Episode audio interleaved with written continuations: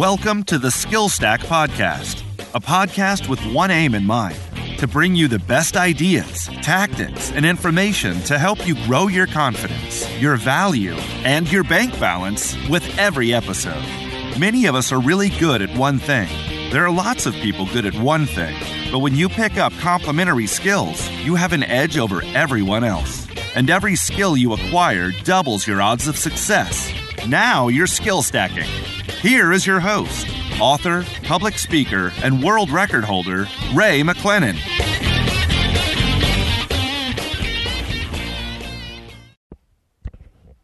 Hi, everyone, and welcome to the Skill Stack podcast. Now, the title of this episode is Why You Need the Skill Stack. Why You Need the Skill Stack. Okay, we live in a time of unprecedented change. Things are moving really fast. Um, it's it's unbelievable how fast they're moving. It seems the older you get, the faster they move. But the point of the skill stack is to say, okay, let's try and slow this down a little bit. Let's try and take back a little bit of control and try and uh, steer where we're going instead of being blown by the winds of change. Let's try and adjust our sails. Let's try and get us to the destination that we want to go. Now, I've suggested you need the skill stack um, for a variety of reasons, but the main one being that if you are in an office, you're in a building, and you're looking around and you see, I don't know, 50 other people that work for the same company as you do, be real clear that in the next three to five years, there's going to be some massive changes. Those changes are going to probably, and it's most likely, decimate 50% of the jobs that you're looking at now. So it means that you as an individual have to look after yourself. You have to take care of yourself in such a way that you've never done before. You need to start future proofing yourself. You've probably heard the term future proof or bulletproof, but you've got to do that in a systematized way that works for you. You can't just um, you know, dive in and start going on courses and learning training and all that kind of carry on unless you've really got it sorted out as to exactly what it is that you want. Because be absolutely clear the company you're working for, the market that you're in, they actually don't care about you really. They care about themselves. Now, the market cares for itself. The market will reward those who understand it and it will take away from those who don't understand it. If you're working for big business, they will make job cuts, they will make redundancies in the blink of an eye. They just look at people that work for them as a number. You need to take care of yourself, you need to take care of your family, you need to look at your own future and make your own decisions. And the skill stack will help you to do that in a very systematized way. Now, these podcasts are going to be okay for that, they're good. But if you really want to accelerate things, you'll need to go to theskillstack.com, give me your name and your email address, and I will send you some information to show you how you can access the online version, which goes into a sort of deeper dive of all this. Now, don't worry about, uh, you know, you think it's going to be expensive, it's going to be costly. We'll send you some details. You can take some choices. You can make some decisions as to how far you want to go and how much you want to take. Now, that is going to launch on the 28th of January 2019. So, if you're listening to this prior to the 28th of January 2019, then uh, you can give you details and you give your name and email address and you'll be given some information on that. If it's after that, then you may not be able to join that course because we're going to restrict it uh, for the time being because I want people to test it out. I want people to give me some feedback. I want them people to give me their thoughts on on what they what they think of it and how we can improve it, what to leave out so that we can keep making it better and better and better because this stuff is important and I want to get it out to as many people as possible. Now, you may have heard of gales of destruction, gales of destruction that are blowing that are blowing through industry and they're blowing through business. Well, they are. And mm, I suppose the one main thing that I have seen um, that leads me to believe that that is going to happen quite soon is blockchain. When you look at blockchain and you see how all that's starting to come together, never mind Bitcoin and Ethereum and all the rest of it and all these cryptocurrencies, that's not what I'm talking about. That is one aspect, it's one manifestation of blockchain. But the reality is that blockchain is going to make a huge difference in a variety of areas. And I'm going to just grab my notes here and start to read you what I think they are. Now, blockchain is um, it's an interesting concept. If you don't know what blockchain is, then Uh, I'll give you a very quick, um, a quick uh, resume, for what want of a better word, on what it is. But um, if we go back to 1977, the internet in 1977 was very few computers, and it took you know visionaries, people like Tim Berners Lee, Bill Gates, you know, to look forward really sort of 20, 40 years to expand it all out, and then they wanted to ask that big question: What is it the one thing that this new paradigm will cover? Now, when we go back in time, go back in history, and you look at the knowledge gap in the 1400s, that was effectively closed by the printing press. And then uh, engines closed the power gap, that was destroyed. And then the distance gap was destroyed by the internet. Now, the next gap that we're going to face is what's called the trust gap. Now, blockchain will fill this gap because blockchain will fill how we trust each other in business. And trust is a fundamental currency of business. It's delicate and it's easily breakable. But we transact about $100 trillion between 7 billion people. And those transactions are happening faster and faster and faster. Now, if you think about buying a house, you buy a house, you've got a ledger, you've got debits and credits, a house is built, it's sold, there's price, there's issues. Um, but what if the title deeds of that particular house are flawed? I mean, information can be tampered with. You know, titles can be tampered with. And if you look at trust, um, intermediaries are responsible and they're the ones that are looking to be trusted. But the intermediaries are things like credit reporting agencies, banks. And they've not exactly endowed themselves with trust over the last few years, have they? Credit reporting agencies haven't, and banks haven't. And you've probably heard the expression trust but verify. Well, the thing about a blockchain is the blockchain can remove fraud, and trust companies will replace many businesses.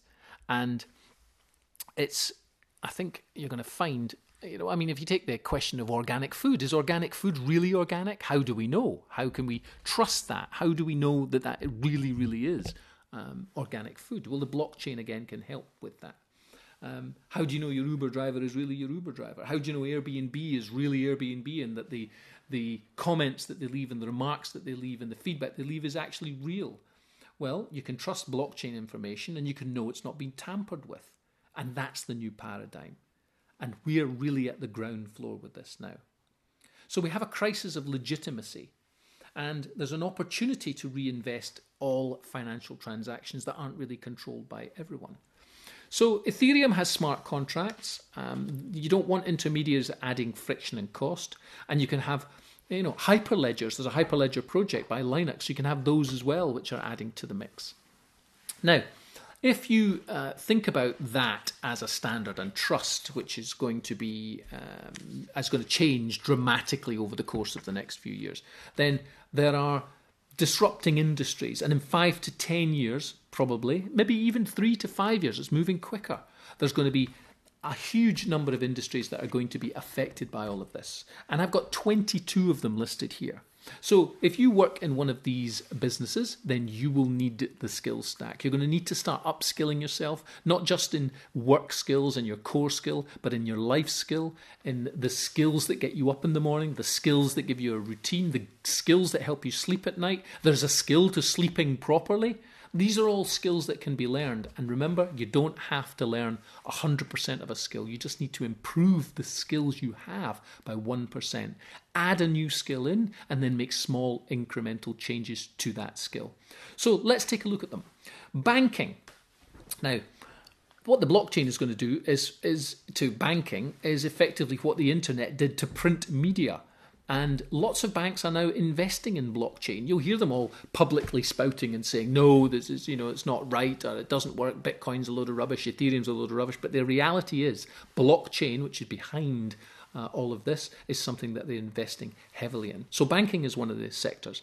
Cybersecurity, another one. Supply chain, chain management, number three, is going to verify fair trade. Number four, forecasting and prediction. Number five, networking and the Internet of Thing devices. Number six, insurance, managing trust, e.g., uh, crop insurance, identification documents, oracles, all those kind of things in insurance is going to be vastly, vastly um, changed by the blockchain. Private transport and, and ride sharing.